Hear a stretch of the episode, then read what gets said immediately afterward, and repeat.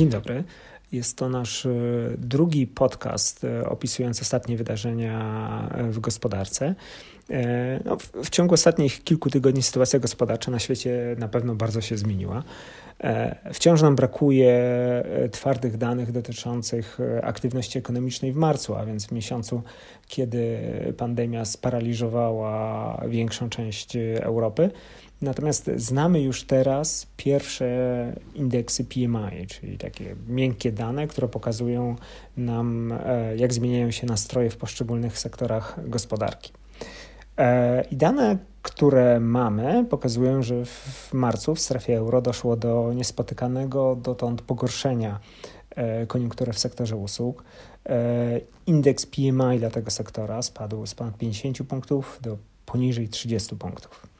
Był to efekt e, kilku czynników. No, po pierwsze, zamykania granic, po drugie, e, ograniczania działalności restauracji czy też e, innych punktów usługowych, a także po prostu obaw konsumentów przed zbyt częstymi kontaktami społecznymi.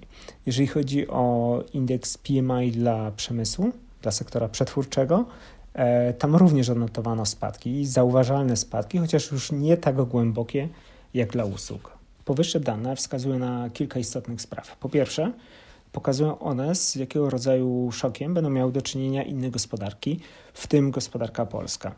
Możemy zakładać, że najpoważniejsze zaburzenia będą dotyczyć e, sektora usług, e, a nieco mniejsze, chociaż pewnie też bardzo istotne, będą dotyczyć e, firm przetwórczych.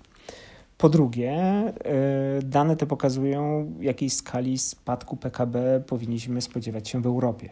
Na przykład Instytut IFO szacuje, że w tym roku niemiecka gospodarka może się skurczyć o 5 do 20%, przy czym ta dokładna skala spadku PKB będzie uzależniona od tego, jak długo trwać będą przystoje e, gospodarcze.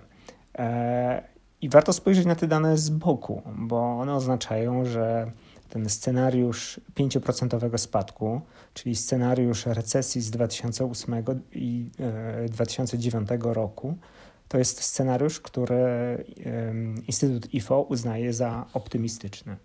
Ma to również bezpośrednie znaczenie dla Polski. Po pierwsze, skala szoku i tempo rozwoju pandemii sugerują, że te wszystkie ograniczenia dotyczące działalności gospodarczej będą utrzymywane przez co najmniej kilka najbliższych tygodni, a zapewne nawet dłużej. Po drugie, e, skala spadku PKB w, w Polsce będzie większa niż wcześniej zakładano. I można nawet teraz e, stwierdzić, że 3% recesja to nie jest już e, scenariusz, który można byłoby uważać za pesymistyczny. Jest to raczej scenariusz bazowy.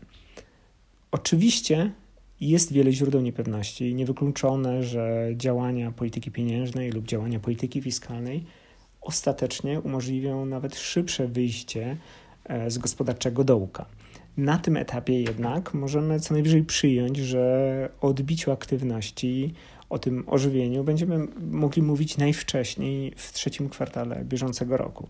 W najbliższych tygodniach będziemy monitorować e, sytuację. Będą pojawiać się nowe dane dotyczące aktywności w marcu i będziemy Państwa na ten temat e, informować.